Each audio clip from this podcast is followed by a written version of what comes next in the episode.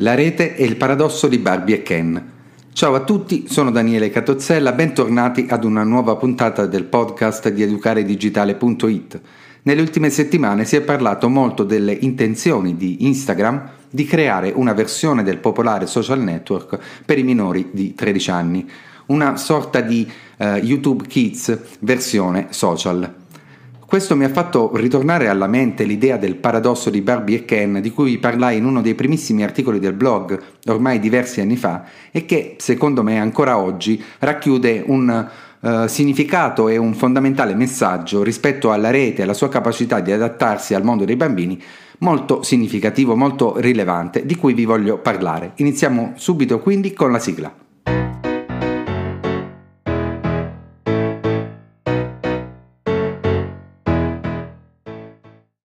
Il paradosso di Barbie e Ken nasce da una piccola esperienza in rete che tutti possiamo sperimentare. Se all'interno di un motore di ricerca inseriamo proprio i nomi di questi due popolari simboli dell'infanzia, Barbie e Ken appunto, al termine della ricerca, scorrendo la sezione delle immagini, ci accorgiamo molto presto che in realtà alcune delle immagini proposte non appartengono al mondo dell'infanzia. Io ho provato anche negli ultimi giorni a fare questo esperimento e tra le, tra le immagini che ho trovato mi è stata proposta anche Barbie e Ken sotto la doccia, questo era il titolo dell'immagine e la posa che assumevano questi questi due bambole era abbastanza evidente.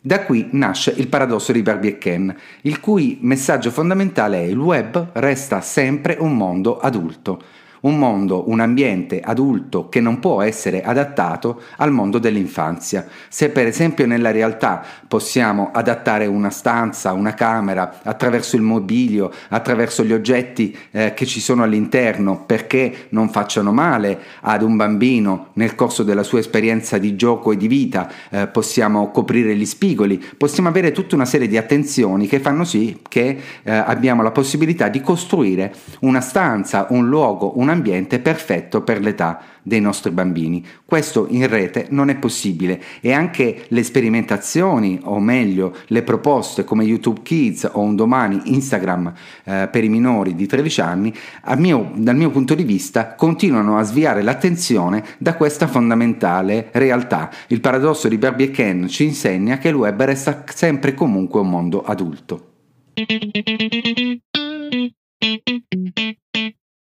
Ma se allora la rete è sempre e comunque un mondo adulto, in effetti il primo corollario, potremmo dire, del paradosso di Barbie e Ken è che anche i simboli dell'infanzia, quando vengono inseriti all'interno della rete, assumono una serie di significati o possono essere utilizzati per inviare messaggi che nulla hanno a che fare con il mondo dell'infanzia. Se nella realtà la bambola di Barbie è anche sicuramente uno strumento commerciale, ma dopo questo resta comunque un simbolo dell'infanzia, nel mondo digitale Barbie eh, assume tutta un'altra serie di connotazioni e può diventare da un lato, tra virgolette, un'esca per i nostri bambini e questo lo abbiamo visto in passato con YouTube Kids e tutto quello che è accaduto rispetto a molti video che utilizzavano proprio i simboli dell'infanzia, i personaggi dei cartoni animati per attrarre bambini, oppure possono essere e possono diventare non soltanto delle esche, ma anche degli strumenti completamente differenti da quello che noi vogliamo sia l'esperienza di un bambino all'interno della rete e in generale nella sua crescita.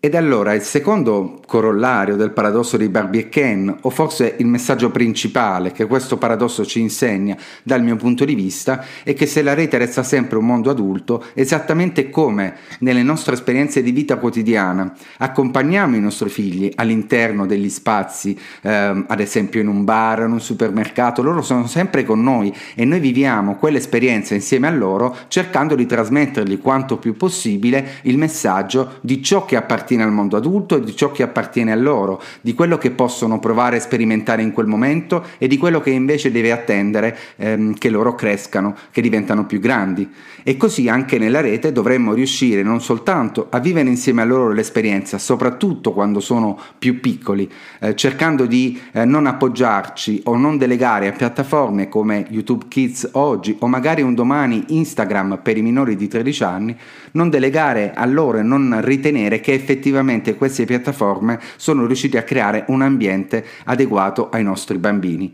e alla loro crescita.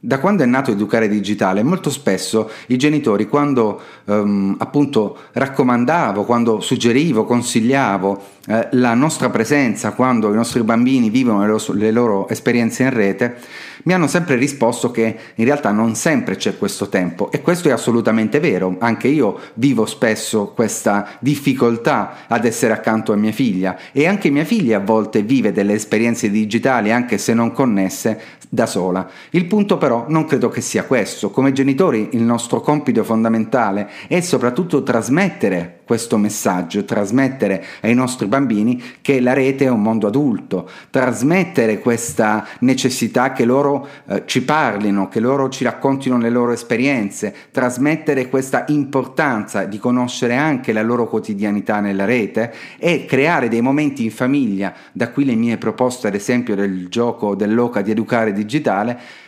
creare con loro dei momenti in cui ricordare che appunto stanno vivendo un luogo, un ambiente adulto ed è necessaria la nostra supervisione, ma soprattutto è necessaria il nostro messaggio, il nostro atteggiamento verso questa rete che deve essere fermo e ricordare che comunque si tratta di uno spazio adulto.